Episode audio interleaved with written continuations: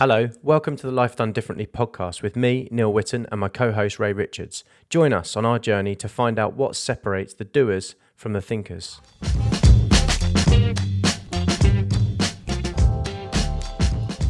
Hi, everyone. Hope you're all okay or coping or surviving or learning or growing. It's hard to know what to say these days. We're all uh, experiencing the same thing. And whilst the experience is so shared sometimes, the more I talk to people, the more I understand that uh, on occasions it's a very different uh, experience that we're having. This conversation is a fairly good example. It's a conversation with Matt and Lucia, husband and wife, both professional singers, parents to Persephone, the princess of chaos, neighbours of my friends Caramel and Roger, and most recently, the creative and operational geniuses behind Mini Music Makers, which are fun, energetic, educational music classes for preschool kids. Back in March, both Matt's and Lucia's incomes dried up overnight. And this is the story of what the business world calls a pivot, but it's so much more than that. It's really a lesson in both fighting and rolling with the punches. Matt and Lucia are very different. Matt was born with huge talent. Lucia had to work hard to develop hers. Matt, the teenager, rebelled. Lucia didn't need to. Lucia's parents encouraged her to follow her dreams. Matt, Matt's parents less so. Matt is lazy. Lucia wants to be. Uh, and these differences, together with a shared vision, are probably why they're such a good team. Uh, Matt has achieved more in music than most people uh, ever dream of but he doesn't like to say he's a professional museum because he's been that since he was nine years of age. He really wants to do something different, but money and more have been barriers. He says, I feel guilty that I found music so easy. I could always just do it. But I didn't make the decision to be a singer, it just happened. Lucia seems unafraid to change her story. She spent her childhood dreaming of becoming a professional opera singer and as soon as that box was ticked, she moved on to become a music educator. Matt's teenage motto of there must be more to life than this is still there. He seems to have nailed curiosity, but hasn't quite yet converted that into the life done differently he's looking for. But a huge nudge from COVID and uh, an old story or two swapped for new ones with continued support from Lucia, and they'll be in a Costa Rican jungle dressed as Shady the raccoon before you know it. The lesson I've learned, there are a few lessons I've learned from talking to Matt and Lucia, but the big one is that to get where you want to go, you have to decide when it's time to fight and when it's time to roll with the punches. It seems to me you have to fight when you have a plan and energy and you need to roll with the punches and see what happens next when you don't. It seems to work for COVID too. Embrace the chaos rather than fight it. When change happens, you can hang on to what was if you want, but you're better off saying to yourself, it's changed, I've got to change. When am I get able to go back to the way it was before is not a healthy response because there's no knowing when or if that will ever happen. Enjoy. Matt and Lucia Long. I'm actually an opera singer.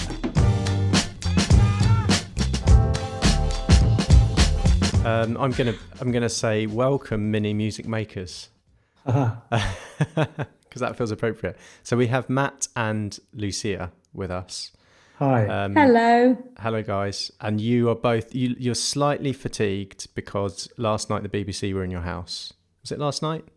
No, well, it was last... yesterday. It was yesterday morning, um, and then I sort of had a false, potentially going to labour, yeah, right. uh, experience in the evening. so there's not not much going on in your lives at the moment, really, no. is there? I mean, just to say, we did know that she might go into labour. That wasn't a shock. That's true. well, it does happen. Mm. Certainly um, not here. but we're we're very pleased to to have this time with you, and we're going to keep our fingers crossed that um, uh, a real Labour doesn't happen because it's yeah. close, isn't it? It it's, is. It's very close. But hey, that would make great listening, right? Will, I mean, oh, yeah. can you listen? Well, maybe not. It'll be a, it'll be a first for us anyway. um, but this is second child for you guys, isn't it? So you're yep. pros now. You know what you're doing. Yeah, first one's easy. Yeah, exactly right. Are you all set? Are you ready? Not in any way in the same way as we were for the first one, as most people say, don't they? You know, the second one is we haven't really thought about him really until no, about a week ago. I think he'll just fit in, right? That's that's how it works. Yeah, he'll be fine. He'll be yeah. much more chilled. He'll sleep. You know, it'll be great. Oh, so you know it's a he? Yeah, we do. Yeah, we found out. Um, why did we find out? I think it was during lockdown, and um, we went. It was actually my first time leaving the house, basically, in about three or four months or mm. something. We went for a scan, and we weren't going to find out. And then we thought, oh, we need something to kind of yeah, life's a bit dull during yeah. lockdown. Why don't we find let's find out the sex of our baby. Yeah. So did yeah. you find out? Did you find out for the first? We did, and actually that we didn't. Well, I didn't want to. I'd always thought that uh, you know it's one of life's greatest mysteries that we still have you know, and uh, so that was my vibe. And then why did we find out? Because it uh, was you because you, you desperetely think, wanted a girl. Could, yeah, I think you would have disowned it if it was a boy. So, oh, we had to fight. It's like like oh, talking with a small child, you know, who like really wants a sister or something. So mm. we had to find out so that Matt knew that he had his his girl. mm. I don't remember it that way, but yeah.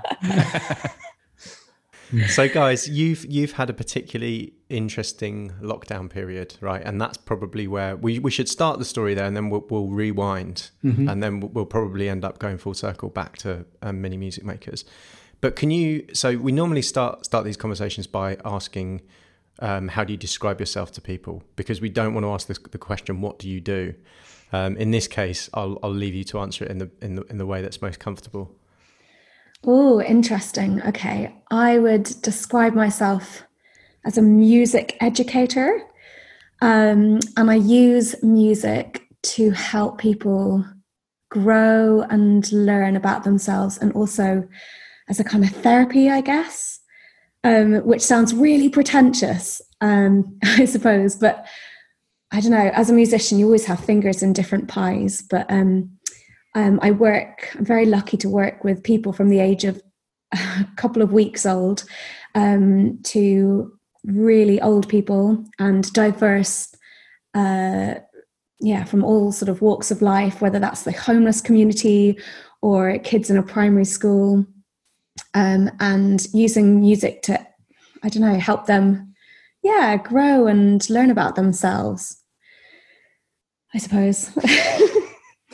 Um, I, I, when people ask what I do, which I know you haven't done, I, I say musician as well, but it, I, am not uh, in a slightly different way to Lucia. I think I probably I always say it and then think I wish I could say something else as well. Not necessarily saying I wish I was something different, but I always have that feeling that I have to qualify that that's not 100% of who I am. Uh, but we, what, you know, we're sorry. What? Why is that? Why? I, I, uh, I, I, think um, I don't. I don't like the idea that we're one that we commit to one thing in, in yeah. life. You know, it may be how you earn your money, and that may suit society or whatever. But I, I, I don't like that. I, am always keen to say, but I'm really interested in this and this, yeah. and you know.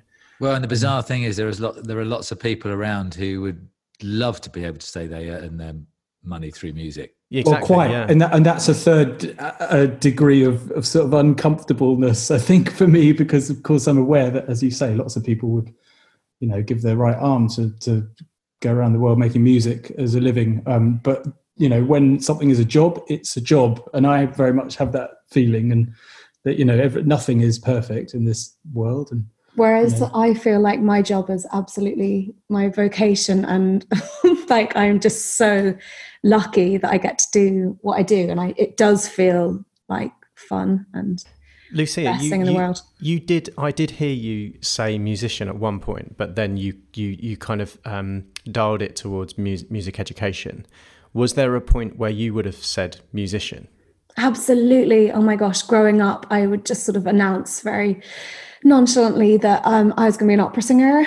That's just what was going to happen. Um, and I, I think that probably was my childhood dream. Um, but I've always loved people and I find people fascinating. And actually, I realized that I could mix the two. So a lot of my work is with opera, but with people. Um, work for an amazing company called Streetwise Opera, uh, which is with the homeless community, and we use opera, uh, yeah, to help people um, and to work on communication and, and, confidence and all that kind of thing. And that is just the most exciting mm. thing I could imagine. You had a big moment, didn't you, at the beginning of university? when you came to London after you'd qualified, and at that stage probably was still thinking, "I'll be an opera singer," right? And then yeah. you had this very brave. Sorry, go on. You. No, no, no, no. I'm really intrigued. So t- tell us about that, Lucia. So, so it sounds like so you you you wanted that was always the dream to be um, an opera singer, and then yeah. Did that happen? Were you an opera singer, singer for a period of time and then moved into this other space? funnily enough, my first professional job after music college was as an opera singer. Um, but I don't think I ever, I, I, I don't have, well, to be frank, I don't actually have an operatic voice. I don't have what's needed to be an opera singer. Um, but I got this job as singing in an opera, and it's a lead role, but it's of a child. um, so I sang this role for quite a few years of being this child called Flora in an opera called The Turn of the Screw, um, which was absolutely amazing. And I think lots of my colleagues or you know from music college were like oh my god i can't believe lucia is singing and she's the one who's got a job. And it was ridiculous because it is like singing a child's role essentially. But on the other hand i was singing as an opera singer which is quite cool. Um, but quite quickly from there um, move well i worked with that opera company and I said, Look, what I really love doing is working with people. Um, can I set up your education department? And can we use opera to do really exciting things in schools and in community centres and libraries and theatres and hospitals? And they were like, Yeah, great, let's do it. Um, so I really didn't have a clue what I was doing, but um, yeah, set up all these amazing projects. And from there, just kind of flew with it, really. And you so it sounded like it was a surprise to your peers at the time that you'd fallen into that um, opportunity when maybe they were struggling. Why was that? Why was why were what what what what, what do you put it down to? Why why why were you able to find that and why did that click in the way it did? Oh, I don't know. I just jump into these situations. I'd heard about the opportunity like the day before or something. It was in Northern Ireland. Um, my dad very sweetly said, come on, um, I'll play for your flight. We'll go over together. Might you just audition? And I, we just got back, hadn't we, from Hong Kong or something, visiting my cousins. So we were jet lagged, I was exhausted, and bless my dad, he paid for my flight, and we flew over to um, Belfast. And it was such a sort of spontaneous thing. I was like, well, I've got nothing to lose um, went in there, didn't know any of the music, but I was like, I really want this and I think I could be really good at it. Come on, just but give me the job. I remember having a really vivid conversation with you before you went off to do that. Do you remember mm, that conversation? No. about, about, because I, I'm a, I'd been singing for a bit longer before I met you. I'm a little bit older. Um, and um, we were talking about auditions. Do you remember? And I oh, said, yes, you have yeah. to go in and you have to, it's absolutely right for you. And you just have to believe you're going to get it. Yeah, and, that probably had a um, huge part in it. When Matt and I met, he was a bit older, and before I'd even met him, he was kind of one of my idols because he sang for this group that I was like obsessed with. uh, so, so you were a groupie? Yeah. Oh, massively. Oh, yeah. Oh, wow. I hadn't, I hadn't imagined that. Okay. no, it's extraordinary, isn't it? Yeah, no offense, Matt. um, so yeah, I, I, I'm just going to pose one last question, and then we're going to move across to Matt and ask him the same question. So you mentioned your dad, Lucia, yes. and you said he he he said, "Come on, no, you can do this," and then paid for your flight. Tell us a little bit about the role that your dad plays in um, that attitude of, uh, well, I just sort of jump into things. Um, he's kind of amazing, really, because, and I think I put down a lot of what I'm doing now and what I have done down to my parents and how they've raised me. But he's interestingly had uh, always been someone who's put a lot of his sort of success on having a really successful job um, and a real job. And that's something I've never had, and I've never had any desire to have. Um, and despite him putting so much on this. He's always supported whatever I want to do, whether that is, you know, go over and try and be an opera singer or or teach two year olds how to sing or well not how to sing, but you know, do music with interesting groups of people.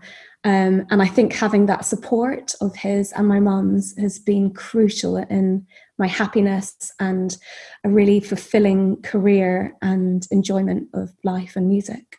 Mm, can I just ask? Can I just ask a question about the the getting the job of an opera singer? Hmm. Because that was your childhood. That's what you said you wanted to do, and you did it. Yeah. And and it sounds like you did it. Tick. Now I can go on to something else. Yeah, totally. I never pursued anything, any other operatic jobs after that.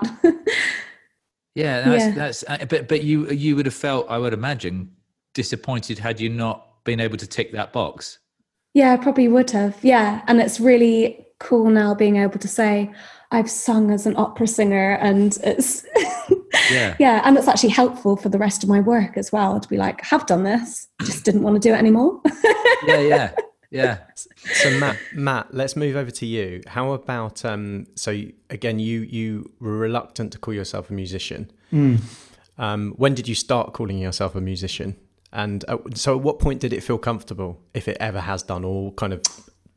I more... have. I I think uh, it's far more complicated. I think in my scenario um, because both my parents were musicians and um, professional classical freelance singers, musicians, music teachers. My dad was an organist at various times, that sort of thing. Um, and so calling myself a musician and a singer particularly is inevitably tied up with my upbringing and teenage rebellion and all, all sorts of other more complicated emotions.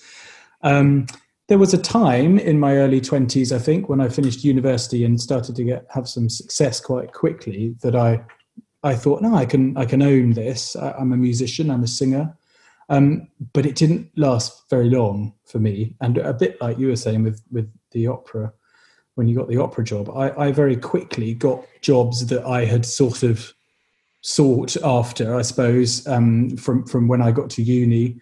I thought, God, it'd be great if I could do that. And within three years, I was doing it. And um, and then I sort of then I started to struggle. I think probably um, in all sorts of ways, uh, but yeah, it's ne- it's never sat easy with me. It's something I've had to work at at various times to um to, to, to say you know I'm a musician and I'm comfortable with saying that. And a lot so of it just, is gone. Um, I, I just want to make sure I've got the full picture. So, so y- it was it was sort of your natural path. Your parents did something very similar. They um, did, yeah.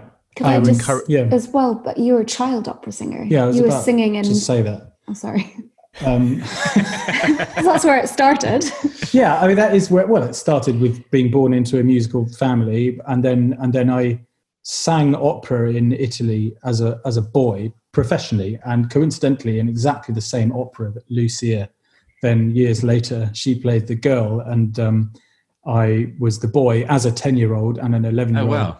And a, a 9, 10, and 11 in opera houses in Italy and Rome and Turin and Bologna. And so I was being shipped off to the continent to sing opera and being paid well and missing exams at primary school. And that's a fun, that, I, that is part of my makeup that has created some, I think, some uncomfortable. And did you, did things. you enjoy, did you enjoy that or did you not think of it that way? You just did what no, I, I mean, it's a funny time, isn't it? So pre adolescence, I was definitely aware that it was unusual. I had a great time in Italy. You know, it was wonderful to be away for five, six weeks at a time and eat ice cream and pizza. And that was, but the, the music sort of, I don't, I don't know. I, I, I was a bit embarrassed to be honest. Did, did you like the music? Did you enjoy it? Um, I, and did you like listening to it?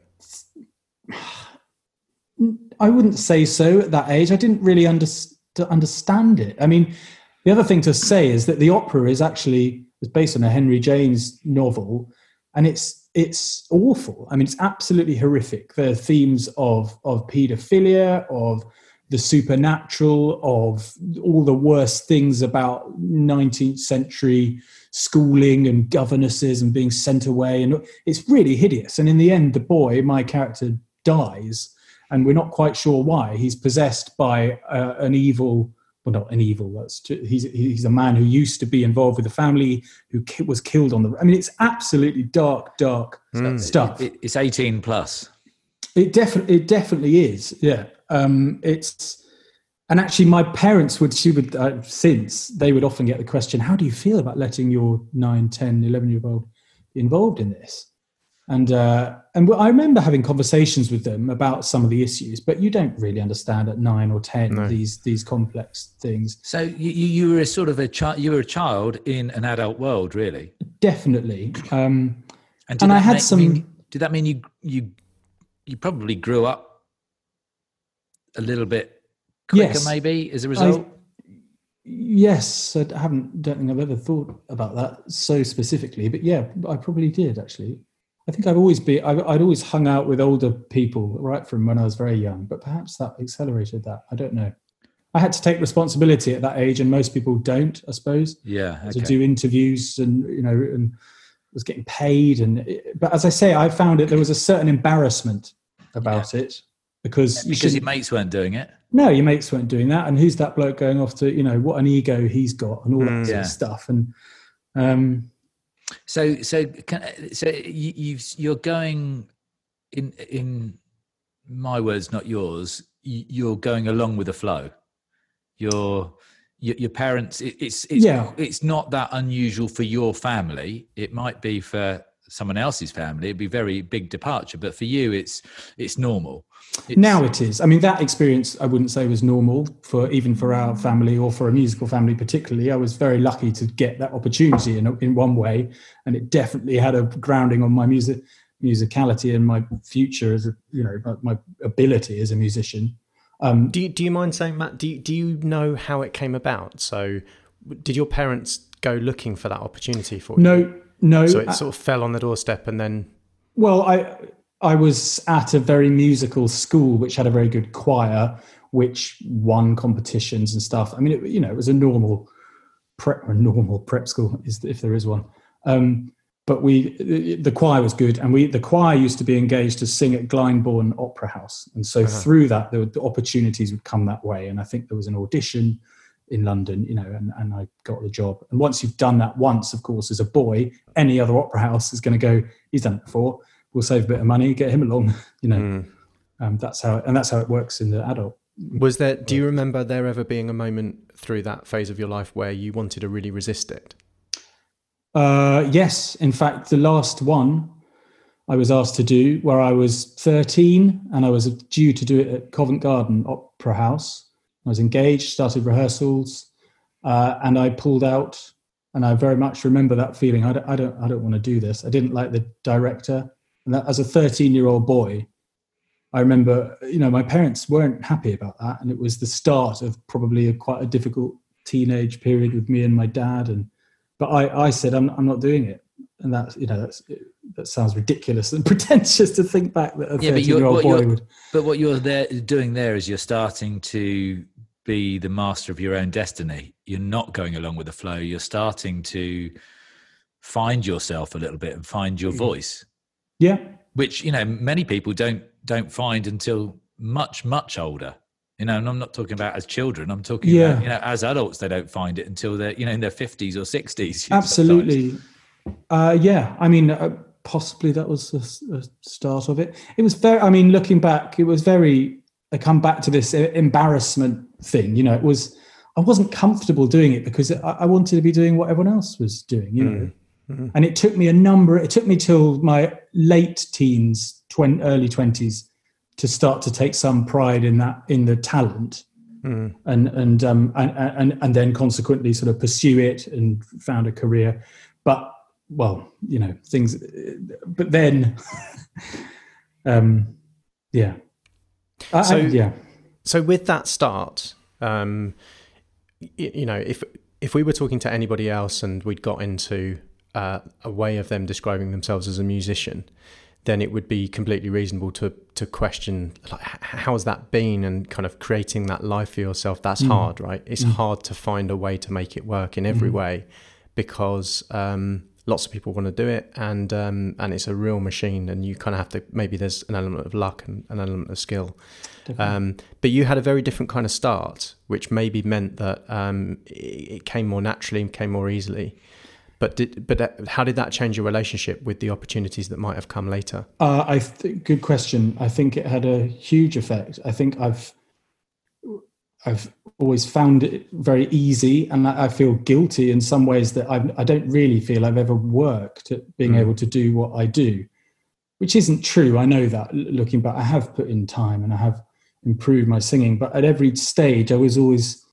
I just sort of I think I've got a reasonable estimation of my my own talents talents and, and without sounding full of myself uh, I, I, could always just do it and and um but you're shaking you're nodding your head sorry um i am yeah it's but, funny but there's pros and cons to that of course because if mm. you're if there's something that you can do you know well and people recognize that it's very difficult to then say but is it what i want to do and that yeah. is something that i haven't that, that I know now, age 35, that I never made the decisions to do this really.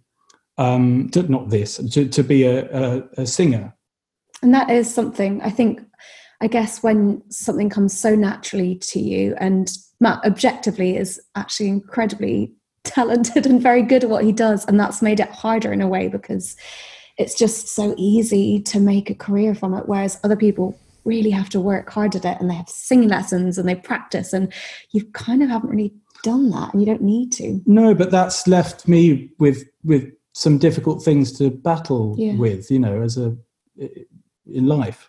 Because it's would you would you mind telling us a bit so uh, we can this is really useful because it helps us understand mm. what the struggle must have felt like and wh- where the struggle was coming from. But you mentioned you mentioned a struggle earlier on um, where where do you remember the first struggles coming about? What did they feel like? What were you thinking about at the time? Um, I, early teens, I think, and and like lots of people, I suppose I had a sort of difficult relationship with my dad for most of my teens.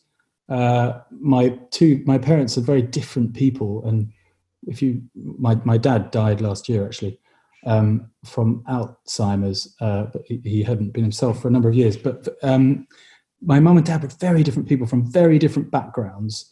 And once I and my younger brothers got to sort of 12, 13 and had our own voice and wanted our own opinions, he that's something that he found very difficult. And so that's the first time that I look back and think, well, I had that, that created struggles for me in answer to your question. Mm. um, but around that time, I also very, I have strong memories of th- thinking, there, there must be more to life than this. that is something that's instilled in me from about that that age, I think, as well. So 13, 14, and then through teens. And, and did you start? Did you start exploring? Did you start looking for what those other things might be? I think I did. Yeah, I, I did in what I my choices at school and the the the actually uh, the teachers that I would gravitate towards at school. are lucky to have some really influential and very good listening teachers and a fantastic headmaster. And um, I would I would sort of take breaks out and book times to talk to people about how I was feeling, and I definitely pursued philosophy. I even did religious studies for for um, A level, even though I have no, I, am not haven't don't have religious bone in my body really. But I the teacher was fascinating, and I enjoyed exploring those ideas of spirituality and all that sort of thing. Um, so yeah. it, it look look you sound it sounds as though you were and probably still are curious. Yeah, I, am I'm, I'm curious. De- definitely, I'm curious. Um, I'm also lazy. I'm also. Um, Aren't we all? well, I don't know. To a certain degree, anyway, or we think we are. I wish we I could think be more we lazy. Are. You wish you you should be more lazy. I can I'm tell not you lazy. I'm too um, unlazy. But I've definitely had a, always had a strong feeling that there's got to be something better than this, you know. And I, and do you think do you think that is in part because you found it so easy? Possibly, yeah. Yeah. But also, I, I also wonder whether once once something has become very very normal, it's it's no longer novel, Hmm. and maybe it, it's hard to find the same excitement in that thing because it's just so normal. yeah. And so, if you had that from a very young age, and it was um, that you know, uh, presumably the same opera night after night, um, Yeah. and so it's not only opera, but it's the same version of opera a lot, and then on to the next one, and it's kind of well, Yeah. that feels the same as the last one now. yeah. It- a lot of normality sets in.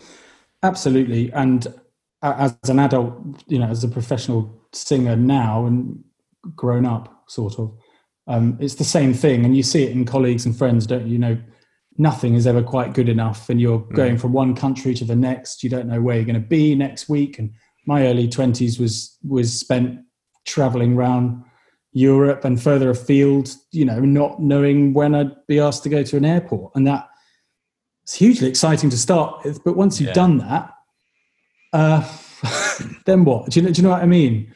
Um, well, I tell you what happens is, well, in my case, is that you start to realize that other things are important, like like love and family and money, and um, you know, especially if you live in this where we do, the southeast of England, and perhaps doing that is fun, but doesn't earn enough money, isn't doesn't earn you enough to be looking to the future and all that.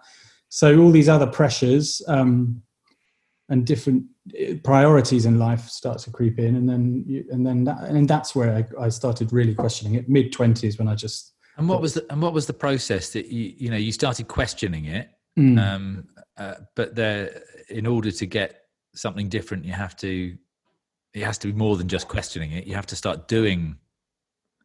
yeah, that was always my trouble. Go on. Well, I I had some def- some strong moments of of realization of what we've just been talking about. Okay, this is not for me. Um, most notably, when I was about twenty five on honeymoon, um, we were in Thailand and we spent six days in the in the jungle with a guide talking about animals and uh, looking for animals. And uh, at the end of it, I thought, wow, I've I have not felt this happy and alive for years. What this is amazing. And I we had I remember having a conversation that day and saying, why don't I do this? Hmm. Why don't I, I, I? I didn't know what this was at that stage, but wildlife guide, or, or even, or simply even to just like immerse myself in that subject again, because hmm. it was like a reawakening of something that I found genuinely fascinating, far beyond what I'd ever felt in music or in And, singing. and, or and was that something you you know was the the animal thing? Was that Mm. something you'd had experience of before? No, I So mean I remember. fir- Well, I- no, and yes. I mean, I, I definitely, as a kid growing up, I was I used to record all the Attenborough documentaries and all that stuff, and I, I was definitely into yeah. okay. animals. But you know, all animal, all kids are into animals. Um, I love that quote from David Attenborough when he met Barack Obama, and Barack Obama said to David Attenborough, "What first got you interested in animals?" And David Attenborough said, "Well, that's the wrong question. Really, the question we should be asking in society is." What goes wrong to stop children Yeah, being interested in right. animals and the environment and, and Mhm. wildlife? And um, anyway, so I, I'd had that as a kid, but but this was like a reawakening. Like, well, why can't I do this? You know, and I suppose li- having lived life as a musician up until then, you get you you do develop a sort of self confidence that you can do what you want, really, because you're working for yourself. You're, you know, um, you're in control of your diary to a certain degree, all that. And so when if something like that comes up, my immediate thinking was, well, I should do something about this, rather than yeah, but I can't. You know, I've got that job and that, you know, whatever. And what did you um, do? Uh, very little. Um, I did very little, but I didn't do nothing. And I, I actually, I remember for a, a number of months, years, even right up until now, thinking this is a gift to have realised in at 25 that this is something I want to pursue.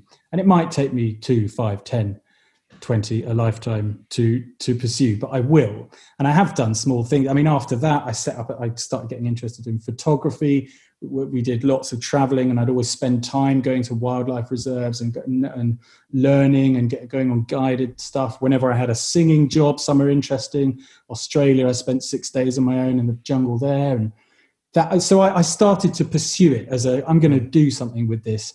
Set up a website for my photography, and I did things like that. And but but weirdly, I was keen not to pursue it too much because then it becomes as you were saying, you know, becomes the normal again. Oh, and I didn't, I didn't want, I don't want it to be. I think some part of me because I, I want it to remain this special thing that I've found that that remain that, that will still fascinate me. You know, I don't know um, if it's sort of jumping way too far forward, but actually, our sort of latest venture that we've come up with together hopefully is the key to you exploring yeah. this love of animals and making it work. But it, it already yeah, is in a way. I can sense that as well. Let's let's. I was actually going to suggest that we jump forward and then backwards again because I think it's going to help with the context. So um, let's let's say a bit about um, mini music makers and how that how that's come about. So um, we know. So we're talking at the moment in uh, September 2020. So we've been, uh, I guess, officially in lockdown uh, because of COVID since since March. So mm-hmm. six months. Mm-hmm. Um, I'm saying all of that partly because when we listen back to this in three years, it will be interesting to know if it was we were only six months in, hmm. or um, so. So do you, do you guys want to rewind to um, wherever was the kind of entry point into mini music makers and tell us about how it came about, and um, and, and we'll question from there. Yeah, sure. Um, well, the original mini music makers, which were face to face classes that I ran um, for preschoolers, um, that actually happened by accident as well. I'd come to London mainly to be with Matt, but um, I'd applied for this um, uh, master's in singing. I still at that point thought I was going to be a singer, uh, but I quit after five days needed something to do. And there was a cafe a few doors down from our house with this huge storage room in the back. And I and she had this tiny cafe where you could fit about three tables and um, no buggies, but we lived in absolute nappy valley land at the time. And I said, hey, why don't we turn the storage room into a kids' room? Um, and I could run music classes because I'm like this amazing musician. I'm actually an opera singer. Um, um, oh, just quickly, Ray, we've just found that that's this is that's the title. I'm actually, I'm actually, I'm actually an, an opera singer. I've done my one role. Um, and she was like, Yeah, sure. So we painted the room up together. And the night before the classes were meant to start, we were still there, like washing down this kids' indoor plastic house thing that we'd found. And and I started running classes the next day really not knowing what I was doing at all. Um, and then realized it was really fun and I loved working with small people. Um, so learned a lot more about uh, music with early years, and then it sort of just accidentally grew into something much bigger than I'd expected. Mm. Um, and I kind of added to that um, job with lots of other things around the side of it, but actually, mini music makers just continued to grow and grow. And then um, um, I had a couple of franchises as well that just friends running their classes in different parts of the country and things. Uh, and we moved to Brighton and I set up a new a group here. But then lockdown happened, and on day one of lockdown, I said to Matt, "Right, we're going to run these classes online, but I need your help. um, so you're going to play the guitar." Mm. And I'm going to sing and run it, and it's going to be amazing. And we're going to do it every just, single day. Just to jump in really quick, mm. uh, people can't see this, Matt, but your your reaction then was it was all you've got your hand in your head. You, you looked like you were very reticent. Um, so, I, I've always been on the periphery of what Lucy yeah. does, admiring and just being astounded at how she's grown what she's done in the real world, as it were. Um, and when I said being on the periphery, we've written songs together, mm. we've created albums together. But in terms of the classes themselves, I was always a bit sort of, you know, she'd phone up and say, Can you bring down a tambourine at 9 a.m.? You know, I've forgotten the. Ta- you know. Yeah, poor Matt got dragged into these but, things for years and was so. But I'd never actually done a class. We did a no. bear hunt once outside yeah. in the park, but I'd never been involved in the in the live classes, and was always.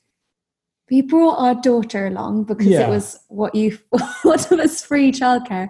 But we used to have these weekly arguments because Matt would come to my classes and lie on the ground asleep uh, well, whether they were like he's 20. quite navy, isn't he? that's I now I see. That's the evidence. Yeah. Oh my gosh. Right. And it was, I found it mortifying because mums would come up and be like, Who is that really grumpy man who lies on the floor? And I was That's like, my husband." I'm so sorry, it's my husband. And I tell him every week he's not allowed to come if he lies on the floor. He Mm. has to take part and put his phone away. But um, so which is kind of I tell you in context because now Matt is the star of the show. No. And no, you are. And all the kids, you see all the comments coming up on this live stream saying, We don't want Lucia to say hello to us. Can, can Matt say hello to us? And we love Matt's characters. And they're all totally in love with Matt. Um, yeah, so it started on day three of lockdown. We started these classes. That And- was quick. That was really quick. Mm. Yeah, well, How did you pull it together that quickly?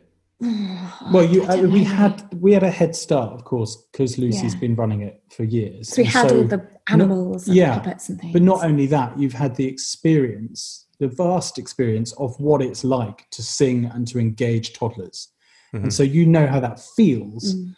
And so, all, okay, you've got a mobile phone in front of you, but you've got in your head, you've got an image of how that is going to play out in terms of the kids' reactions. And I That- think that's that, interesting actually having having you know you it- it's it's a it's a change isn't it you know doing it Mm. online but you you you know your audience yeah. yeah, totally. So, yeah, I, I think that was a very powerful thing in, in the success at the start was Mm. That sounds a little bit like comedians who have tested and tested and tested their show, mm, and they know exactly when people are going to laugh, and they know exactly what, how long you know. What, so, it, was it kind of similar to that that you you you you you were so confident in the material and the and the way that people would respond to it yeah. that yes, it was a change to, to move it online, but you were confident that, that that the response was going to be very similar to what you'd experienced in person. I was confident in the fact that we could make it work. But interestingly, a lot of the material that works now is very different from the live classes because it's all about our rapport.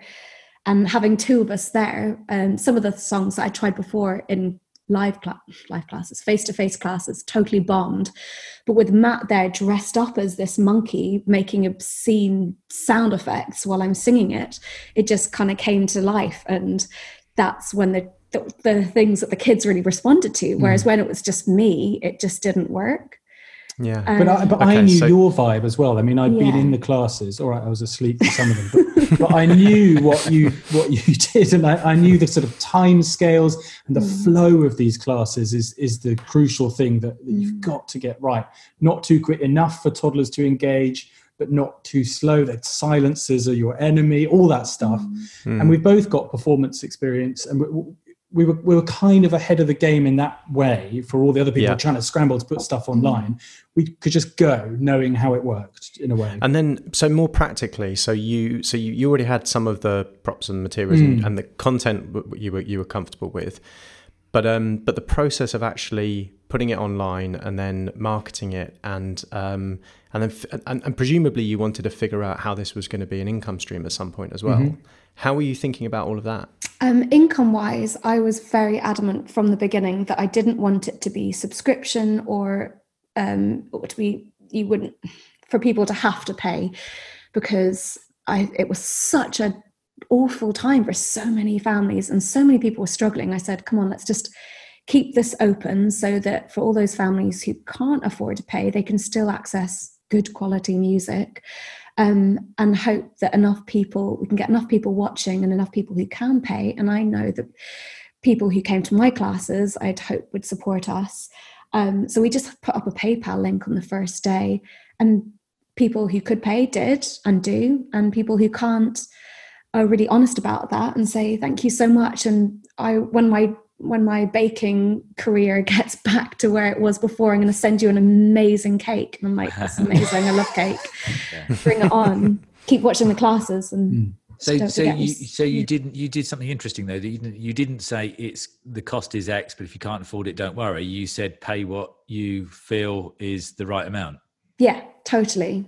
And I think that was probably the right thing to do. Absolutely, it was the right thing to do. And and knowing colleagues who are doing music for adults, as it were, um, you know, um, in the classical world, there, there's a huge struggle now to find, and and actually there has been before lockdown, but now it's just no one knows how to make money yeah um, fr- Mm. from f- from performances anymore. Really, Yeah. you know, I mean, it's really dire what the, the future for the, the near term and medium term future for um for everyone from the top singers down to you know bands and p- people organizing festivals. It's just, as I'm sure you know, it's just But, but I guess it's it's. I mean, what what you're doing is what a lot of us are doing is being forced to innovate. Mm. yeah. Which I love. and- It's really exciting. And I think uh, the other thing to point out with this is that, in com- unlike a lot of people who are trying to sell a concert or sell a performance or sell a new recording, we're kids' music is a service as well. It's kind of like to a family who haven't had a chance to write an email for two days, if they can put some their kid on a screen for half an hour showing something that the parent is comfortable with and thinks is positive yeah. Mm. they i think see that as a gosh I, it's a, almost a necessity it certainly was in lockdown Yeah. So You've, you've become child carers. yeah Oh, Well, yeah. I, I was going to say, you know, that you've got different. I mean, different people are coming for different reasons. Some are just coming because they they want they think music's important and they want Mhm. their child exposed to music. Some are coming because they need to work, and Mhm. you're the babysitting service. What else?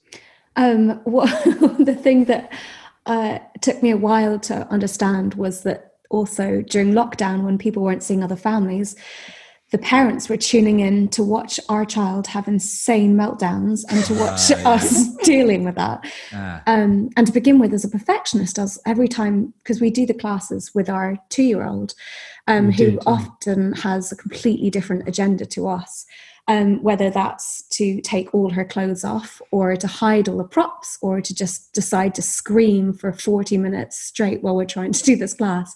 And that was hugely stressful. And then I noticed that the um, the viewings went up for all the classes where where Persephone, our daughter, like was acting up and being just it's, some of it is comedy gold and it's all down to her decisions and it's yeah and people How did you how did you respond to those situations then? um quite differently you between you and me to start with Yeah. I, I think i possibly before you thought look this is fine you know as long as we don't hit her no um, no um, you know as long Not in as front of the camera. no and the, you know the, the last resort was of course always that i could take her off and that happened a few times but so I, I was happy to go with it and, and kind of even potentially try and develop those tricky moments to become in a in a positive way for her but you know because that's Egging her people love seeing that sort of stuff don't well, I think they just they love authenticity, don't they? they? Mm. yeah those Because because yeah. that's what their life is like, and. y- y- well yeah you're- people could you're no relate diff- to it Yeah, that's right. It's like, oh, it's not just us. Even yeah yeah we got know, that a lot actually yeah. yeah. people just said it was such a relief to see someone else's toddler having a complete meltdown but there was also, that other level of how you and I differently responded to it, Yeah. which I Oh, think some yeah. which parents could relate to and found amusing. And you know, yeah definitely. How did you respond to it, Lucia? um well i mean with varying different tactics more militantly, I would say. okay I'd, uh, you. Well. I just, I, I just feel that you, and I understand why, as you say, because you're a perfectionist, Mhm. and let's not forget this was your business. This was for eight years, and so if something was being derailed, it was more. I think you felt it more like I'm Mhm. trying to get this right, and I was. This just is mummy's work. Yeah, Yeah. exactly, exactly. Yeah. And you, in fact, those exact words you used to Sephi a lot. This is Mm, work. yeah you know, yeah Um, which just seems unfair for a two-year-old. Yeah.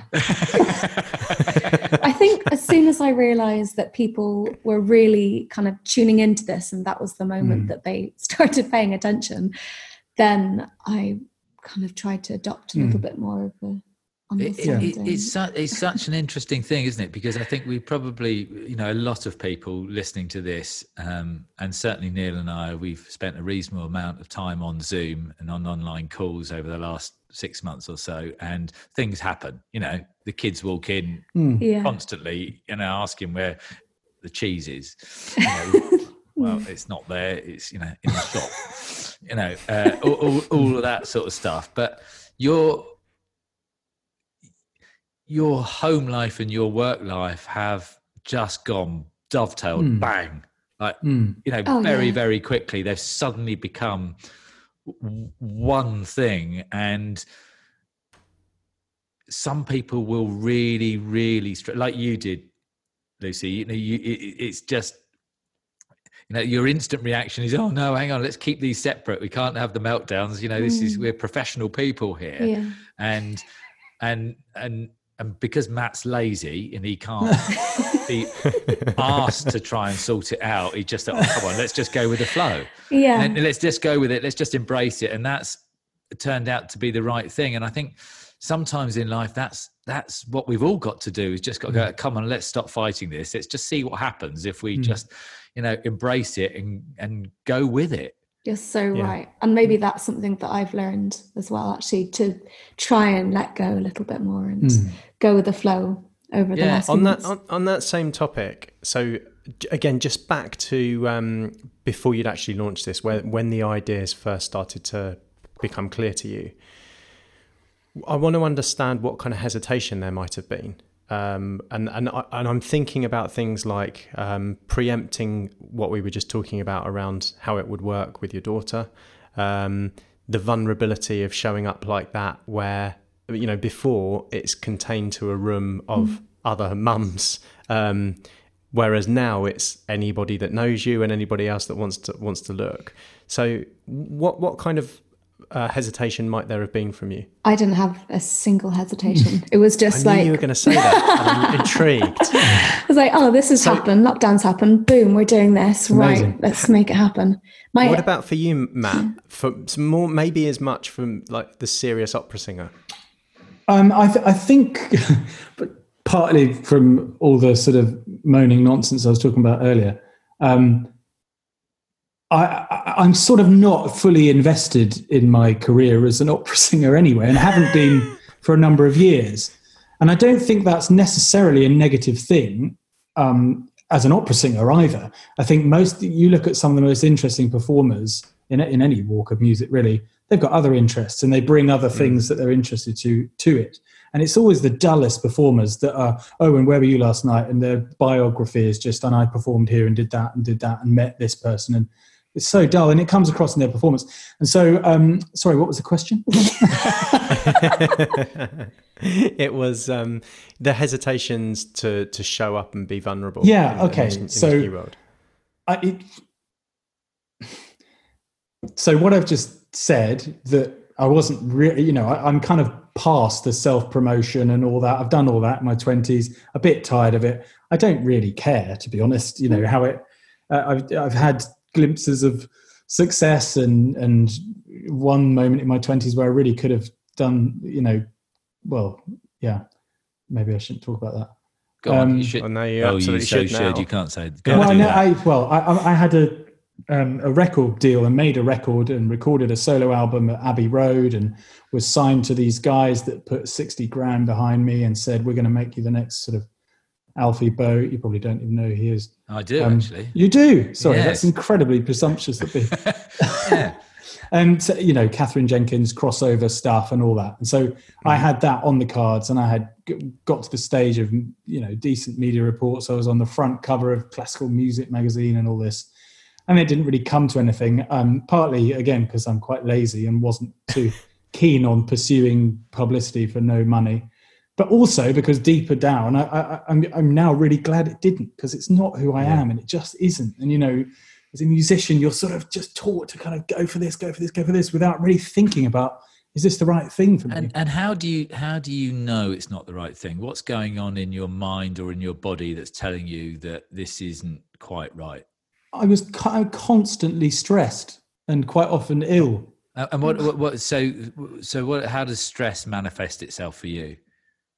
I didn't illness? enjoy the the the getting to the end of one task, performing one concert. Say it goes well, and then I I really didn't enjoy that idea of oh, I've got to do another one tomorrow. Oh, there's never a sort of this is great. What's next? But but but but what's what's how's it how's it represented in your body and in your mind? You, because I I I in the past, Well, depression. I Okay, think it's probably yeah. the easiest over the years. You know, in and out of. Um, fortunately, never never severe, but but at times, you know, pretty moderate depression and so anxiety. so difficulty getting out of bed type. Not as bad as that. Uh, what, but you know, di- diagnosed and um, Yeah. you know, at various stages and uh, medication, uh, you know, um, as well. But um, yeah, I, I would say that's how it's manifested itself. Okay, Matt, do you mind me asking? It's going to be a quite a sensitive question, but do you mind me asking how has this shift towards mini music, music makers changed how that depression is in your world? Um, it's been a hugely positive thing for me uh, because it's, um, I mean, lockdown has, uh, it's awful to say it, but it's been such a positive thing because I am able to every day do the thing that I want to do, which is spend time with my family, Mm. um, see my see Lucia every day, work with her together. We've always been much stronger when we're together and doing stuff together. I know perhaps not all couples can say that. I don't know. Um, you know, it's always it's always about a balance between time away and uh, and together, isn't it? Um, but we've always been stronger when we're together, and so it's it, uh, it's been amazing. I, and just on a basic level, being able to pick up the guitar every day for six months hadn't really done that since I was fifteen and in a heavy metal band. You know, I, it's um, it's been wonderful. Um, That would have pissed your dead off. yeah, it really did. Yeah, yeah, yeah, yeah, yeah. Yeah. Well done. And, and, and Lucia, if we jump across to you for a second, so I said I, I knew you were going to say that because every time we've got to a point where for some people it sounds like they there would have, there would have been a lot more hesitancy and a lot more consideration. You used the words earlier that I, I just jumped in, and it seems like that's that's your modus operandi to just just jump in. But what what I want to understand in, in the same context is where does that come from? So where where does the where does the moment come from where you're going, okay, this is what we're going to do and this is what it looks like? Um, partly probably just a sort of naivety of like everything will be fine. um, again, probably coming back to my parents, always just supporting whatever I wanted to do in the most wonderful way and being like, yeah, you can, of course, darling, you can do whatever you want to do, sort of thing. Um, their support has definitely helped with that. Like, and they've always encouraged whatever whim I've taken. Um, And what about the moments more specifically then? So for, for let's take mini music Yeah. makers. Do you can you remember the, the the moment where this showed up? Because what what I'm particularly interested in is for a number of people who might have been in quite a similar situation to you, where they were they they figured out a, a business that worked with their life that they liked, um, that was no longer possible. Um, and there might have been ways to be able to reorganize what they were doing in a similar way to you have, but they would have been more hesitant, or they that the idea would have come up and then they would have suppressed it, but or the idea maybe wouldn't have shown up. Um, so I'm I'm in, I'm interested to know more about the the headspace and the process and and how you might have been thinking about things. I don't know. I I just get an idea and I get really obsessed with it and won't let it go and and that's often actually in the past been something that we have not battled with but even on this like the night before the first class I was up till midnight writing all these messages on Facebook mums groups and Matt was like for goodness sake go to bed you know you worked on this all day like you need to sleep and I was like no we need to get the word out right now. It has to happen right now. Everything has to happen right now. And we have to start tomorrow. And Matt might have been like, well, you know, we could leave it a day. It doesn't matter if it doesn't totally. start. I mean, I, I thought this is a great idea. Let's do it in a couple of weeks, but that would have been too late. It turns Yeah. out, you know, because by then the internet was starting to be populated with other people doing similar things, and it's the fact that you did it on day three of lockdown is is why it's got to where it is now. I'm sure of it. Yeah. and that's not always a positive thing in my personality No, you're, trait you're a workaholic all. At, complete- at worst. Yeah. Yeah, but that's Um, sometimes it's it's the thing that's required, and sometimes it's the thing that isn't required. Sometimes you need to take Matt's approach, which Mm. is to chill out a bit more, and sometimes it's the right. It's, it's just about trying to find a balance, isn't it? in Mhm. all these Yeah. Yeah. But- And we've helped each you- other in that way, actually. I have to say, Definitely, you yeah. know, over the years. I mean, and it, sa- it does sound like you're, you know, you are uh, at times a fantastic team. You know, and I- Oh, yeah. yeah, and- and we really enjoy working with each other. You know, it's And, We're and I think I, I think you know when Neil was asking about uh, how did, you know how did you make this happen? It sounds like it, it really the the key to it was it being an evolution. not starting from mm. scratch. You'd already done it, and the, and and and lockdown forced you. You really didn't have much of a choice, really. It, it, once you understood that it was an option, mm. what else were you going to do? Absolutely. And when it did start working, I mean, even from lockdown, it's evolved massively. We now, you know, it started with just the two of us on our sofa, three of us, sorry, singing a few songs. But since then, we've written lots more songs, and every weekend and most evenings has been sent, uh, spent creating huge pieces of scenery um, and and all these you know we literally are are living at the moment i mean it's mm it's an incredibly stressful place to be in as an adult because it's yeah. just like some kids um, den of a mm. studio. It's just full of cardboard cutouts of zebras and lions and polar bears and spaceships and and it's yeah, it's definitely all, not like, all, mm. all, those animals, Matt. You must be really happy. Oh, it's great! It's fantastic. Which is your there favorite? Was definitely, which is your favorite animal? Favorite animal? Oh yeah. gosh, either an elephant or a jaguar. Uh, right. Okay. Yeah. Mm. Um, I would say there was a moment about a few weeks in. So of course we, we did it, and it was like, oh my gosh, this is amazing, and people were paying us, and uh, you know, we, we about but but that went on for a few weeks, and then there was a sort of moment where we had to say, are we going to carry on doing this, and are we going to carry on doing it every day, and are yeah. we Forever. And so that forever, yeah, you know, just without without knowing when it might come to an end. And and and when we had that sort of moment, th- there's only one answer because because everything else had been cancelled in our world. Yeah. Everything. I had no work at all. So, so, the, so it, it, it, when you realised this was your job, mm. that was that was my kids. They've just put on the music in the background. I can't. this is what happens. Where's the cheese? Yeah. yeah. Yeah. Um, it became work. Y- yeah. Yeah. But not like work I've ever known. I mean, I just get up and go to the sofa, you know, it's, um, it's great. Ray's, Ray's, Ray's, we can see him. You can't, you can't see him listeners, but he's disappeared to go and, uh, have one of those vulnerable moments with his children mm. that we talked about earlier. Let's hope they're not naked. they're in their they're in their twenties. um, so Matt, let, us let's, let's just move across for a second to um, the, so this has shown up. You, you, were you feeling stressed at the fact that you could see that you, your work world was starting to look like non-existent? Was um, what kind of I think was that kind of normal and okay to deal with, or was was it, did that stress set in at all? It was, I didn't.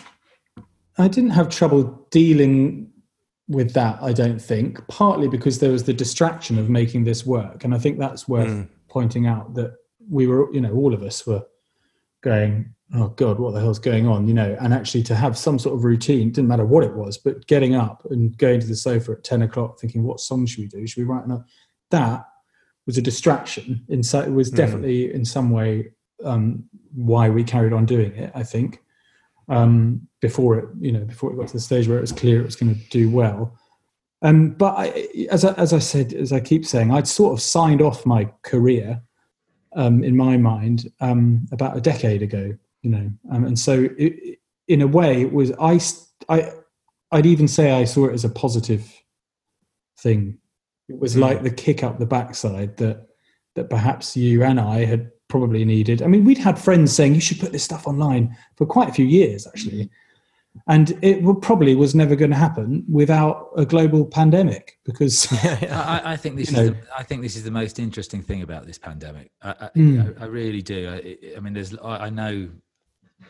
You know, there's a lot of people that have suffered mm. a lot and are suffering and, mm. and will suffer into the future. But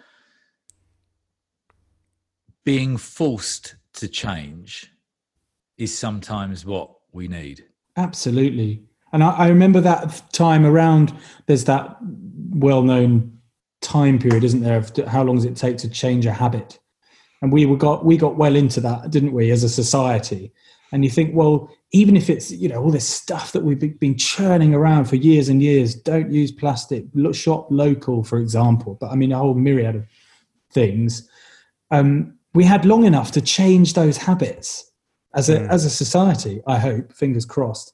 Um, and that, that, as you say, that's an interesting thing because people have, have, had to change and had to make hopefully positive decisions about. Yeah, and and you know we're the same, and we've mentioned this before. I think mm, our podcasts up until COVID were all done face to face, and we and we rejected the idea. Well, we convinced we convinced really ourselves yeah. the only way to have decent conversations was to do it face to face, and we were telling ourselves that story. And then mm. COVID mm. came along, and we we went silent. Yeah, you know, we didn't record anything, and we in fact we recorded one, just Neil and I, um, and I think that gave us a little bit of confidence that you know it's something we could do. But we knew each other, you know, pretty damn well. Yeah, and so the conversation was easy, and then suddenly. Um, we booked a few guests in and it actually felt really quite good. Um, you were meeting. Yeah, we're all built with this fear of the new to some yeah, degree, absolutely. And mm. getting even a simple thing like getting used to Zoom. It's. I mean, the first yeah. time I was using it's energy sapping, and we did some classes over Zoom, and thought this is so much harder than just pretending everyone's in the room and having the phone there. You know. Yeah. Um, but you get used to these things, don't you? And it doesn't take much to to find new ways and new paths and new skills. That's yeah, what this has done. Yeah, yeah. I mean, I, I, you just I, you live in Brighton, we live in Brighton. Um, mm. You, if you go down to the seafront and you see the gyms that are, are you know hmm. appearing mm. on Hove lawns. Yeah. You know, I mean, I don't know how long it takes them to get set up, but you know, these are sophisticated outdoor really? Oh, yeah, definitely weren't there abs- before. Yeah, absolutely. Yeah, yeah. really impressive. You know, people are innovating, and I and I, I look at that innovation and I'm thinking that has only happened because of COVID, yeah. but actually that is brilliant. Yeah, because mm. gyms themselves are not. I mean, I know that a lot of people do like the gym itself mm. because that's sort of part of their social world and everything, but being out in nature and exercising is a pretty good combination. Mm, um, absolutely. Um, let's. You just mentioned nature, Ray, which is a good um, reminder to come back to what Lucia said earlier, because we were we were into um, Matt talking about how you'd noticed something in Thailand. Uh, uh, that, that's that's where there was real energy showing up, where you were in nature and with animals. Um, and then Lucia said that that may be the enabler. What's just happened might be the mm. enabler. Mm. So um, I can guess at this, but but would you tell us a, a, bit more about how you're thinking about that side of things now? Well, I guess it's um, again this whole the whole pandemic thing of bringing stuff online and thinking of new innovative ways of doing stuff. Um, we're running classes and reaching thousands of people every day from our sofa. It doesn't have to be the sofa in Brighton; it could be anywhere in the world. Um, and actually, last last year we mm-hmm. explored mm. the idea. Well, a couple of years ago, we went to Costa Rica, and Matt just sort of came alive into this new person. And it was so exciting to see that. And also, I mean, I loved it as well. But um, we thought, how can we find a way of making enough money to be able to live here for a bit? Um, and then the following year, we went on a wreck and we found somewhere we really wanted to live and since then it's just been the question of like well how can we support ourselves and travel and live in exotic places and hopefully we found something because as long as we have a good wi-fi connection we can run these classes from anywhere in the world mm. is there a wi-fi in the jungle or sure let's go make it work i'm sure there is i'm sure there yeah. is. yeah. yeah. these days yeah. so that's that's the dream anyway that um hopefully so we'll get this little guy out um give birth at some point after this podcast, um, get him to a reasonable age where he's not going to just suddenly, mm. I don't know, die, and then go to Costa Rica. uh, yeah, and run our classes from mm. Costa Rica. Yeah, I mean, it's that's an idea that we've had for quite a few years, really, and it's been on the back burner, mm. and but, and but, now it's very much on the front burner. Take, that's right. Yeah, you've taken this, the, the steps you've taken have, have, have made it well, if you can make it work here, you can make it work there. In fact, yeah, it'd probably be better there. Oh yeah, in a way, definitely be more, better there. You'll have more space. You'll have, you know, hopefully you won't have your main living area crammed full of cardboard animals. No. Um, We could use There's poisonous actual animals. snakes. I was just thinking Yeah. that. Yeah, real animals. That's that's that's the only way forward, isn't it? For all your worlds to come together perfectly, is to have real animals involved in the. Uh, Yeah, yeah. yeah. Okay. Hey kids, look at the scorpion. but just just just to say um, uh, briefly on that as well, when you say how how it's all going to work, I, when we were out there before, I was in touch with a howler monkey rehabilitation centre, and um, I thought for a minute you were just going to leave it at monkey. yeah, Me oh, she- yeah, wow, news to me. yeah, she's still on speed dial. Um, uh, so I would go and do that. Basically, I was talking to the guy who runs that, and and um, it's just an itch I've got to scratch. And you know, it's not a career change as such, but it's something that I'm fascinated by, and I need to do it. You know, and this How much? How much was um, money the thing holding you back before? haha, Massively, because you need to make we need to make a living to pay our mortgage and to You say massively, but I think it depends on how you know. Money is a funny thing, isn't it? How much do you want something? You know, May- you can maybe make I'll just- things I'll ju- work. You know, Yeah, well, I, I, I just add a, a bit more Hmm. um, structure to what the, the question I'm asking. So, something that's come up quite a few times on conversations we've had on the podcast is this idea of um, if you want something and money is an inhibitor, then there's two different ways to look at it. You can either earn more or spend less, mm-hmm. Mm-hmm. and and we're not we tend not to be thinking as much about the the spending less bit as the earning more bit. Mm-hmm. We're just kind of wired that way, I think, probably because of the commercial the capitalist systems we live Yeah. in. Um, so I think maybe that might have been partly where you were going in the answer there, Matt. That it, it, that if you had made decisions to earn less, then maybe it would have been more doable. But but but uh, the, coming back to what it was that I'm kind of exploring here is um, how much the thing that you found is enabling you to do what you had dreamed of doing because of the money it's making versus because of the lifestyle it's helping you to see. I am quite money driven, which is not necessarily something that I'm comfortable with, but I know it's something I know I am, and I don't have any qualms about saying that. So don't necessarily like that about myself, but I would say you are less so. Hmm. Um, but of course, it's very easy to say that when when you're fortunate to have enough money to you know to live a reasonable life in the southeast of England. You know, it's all it's all about. That's what I mean. It's all about context and, and relativity, isn't it? I mean, when we why- went travelling, Why Sorry. do you think you are money driven? What what what is it? I think I, I don't know. Uh, I think I was thinking about this the other day. Partly, it was my very early education, which was at a, a sort of very well-to-do prep school, just just up to the age of twelve, where we were not well-to-do. Um, we were fine, but you know, we were. I, there were a lot of kids with a lot of money at that school, You were on a scholarship, weren't you? and I was on a music scholarship with my brothers and whatever. But you know, we would turn up in the the old Volvo, Yeah. and everyone else had the top top range. What were they? The Spas wagons in those days, that sort of Yeah. thing. Um, I suppose that for I mean, I recognise that, but that's not the same as saying that's not part of why I think in that way. But is it is it Um, is it because you is it because you want stuff? Is it because you want security? Is it because you don't want to feel as though you're missing out? Is it I think it's a bit of all those three things. I think the security thing is uh, just being able to relax. yeah. you know again just having you know i, I would love in you know, i would love to be wealthy in order to a be able to relax and also to be able to help people that i think needed help. I would love to be in that position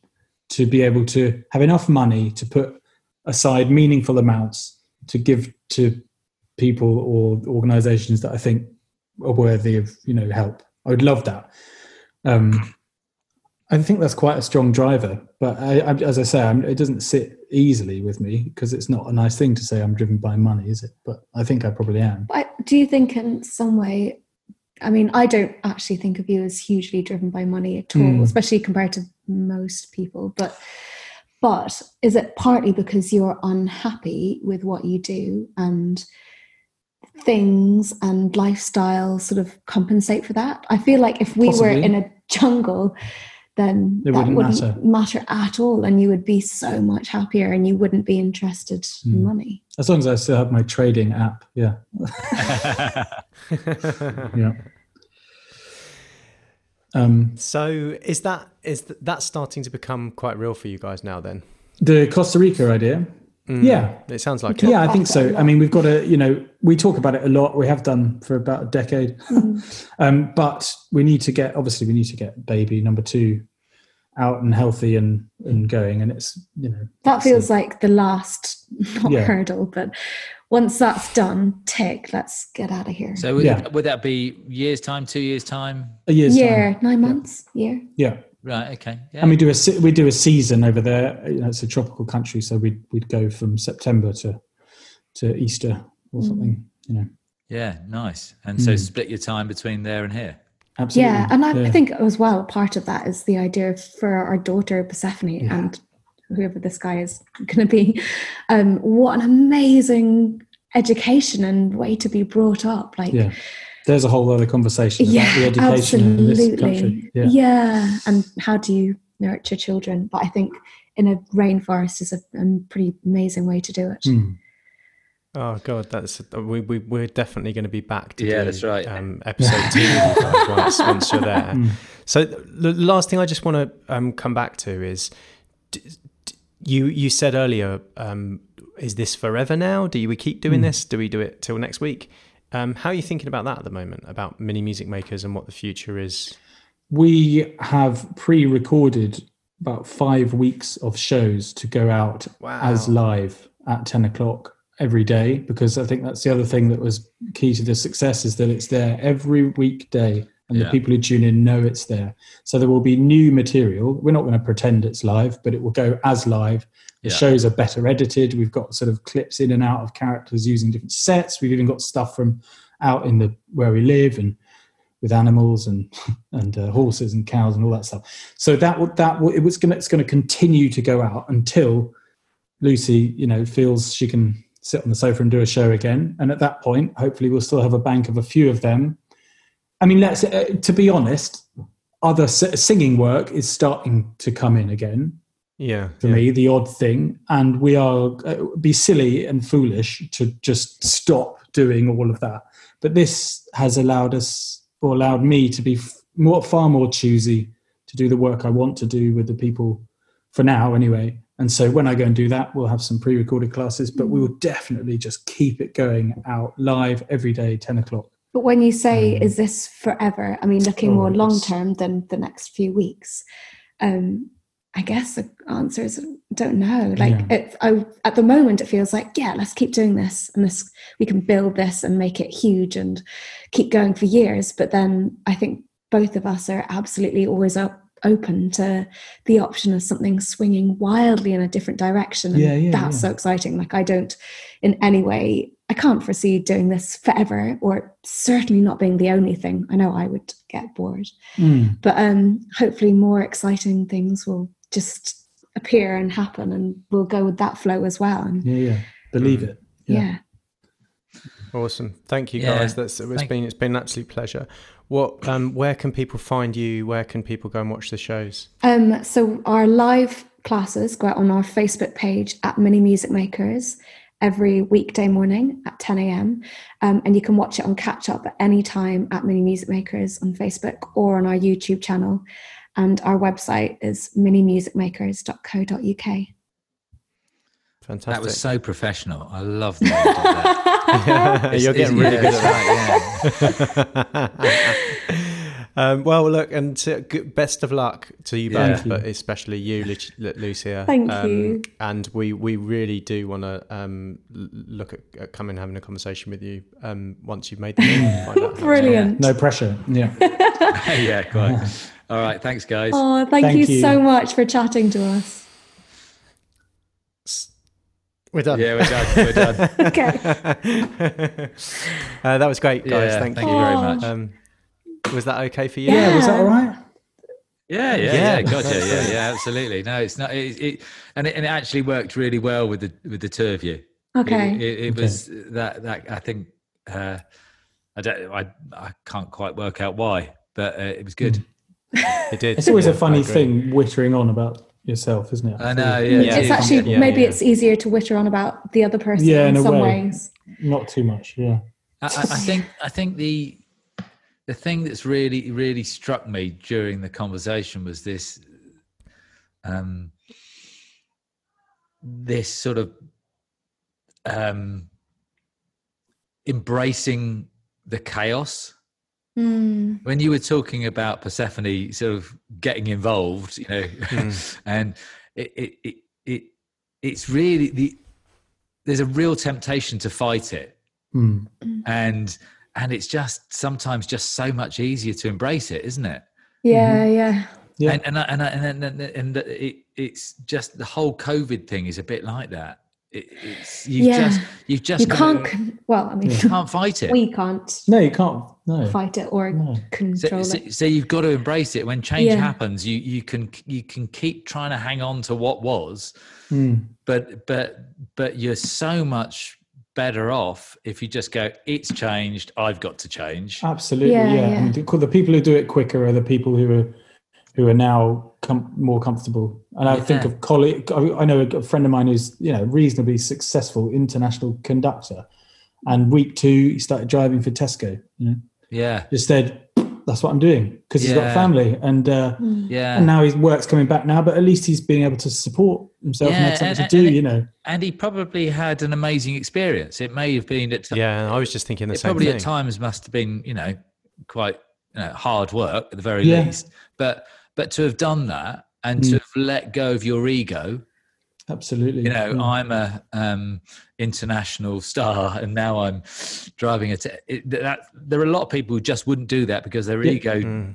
Mm, that's so true. wouldn't wouldn't have allowed it even if that, that meant financially his family were screwed yeah. Mm. Yeah, Um, yeah. And you can see the, the the the opposite of that. You can see some people who are just sort of banging their head against the wall, like, "Why? When are we going to be able to do it exactly as we did before?" When that's are we gonna- right That's yeah right. Well, the answer is we're probably never going to do it. that's right probably never Yeah. Especially in classical music, because it was it was an ease anyway. You know, yeah um, in this country. Yeah. Anyway, cool okay thank you. Thank you, Yeah, guys. i hope i hope to Um, meet you face to face at some point yeah. That'd be lovely. Yeah. That's it, folks.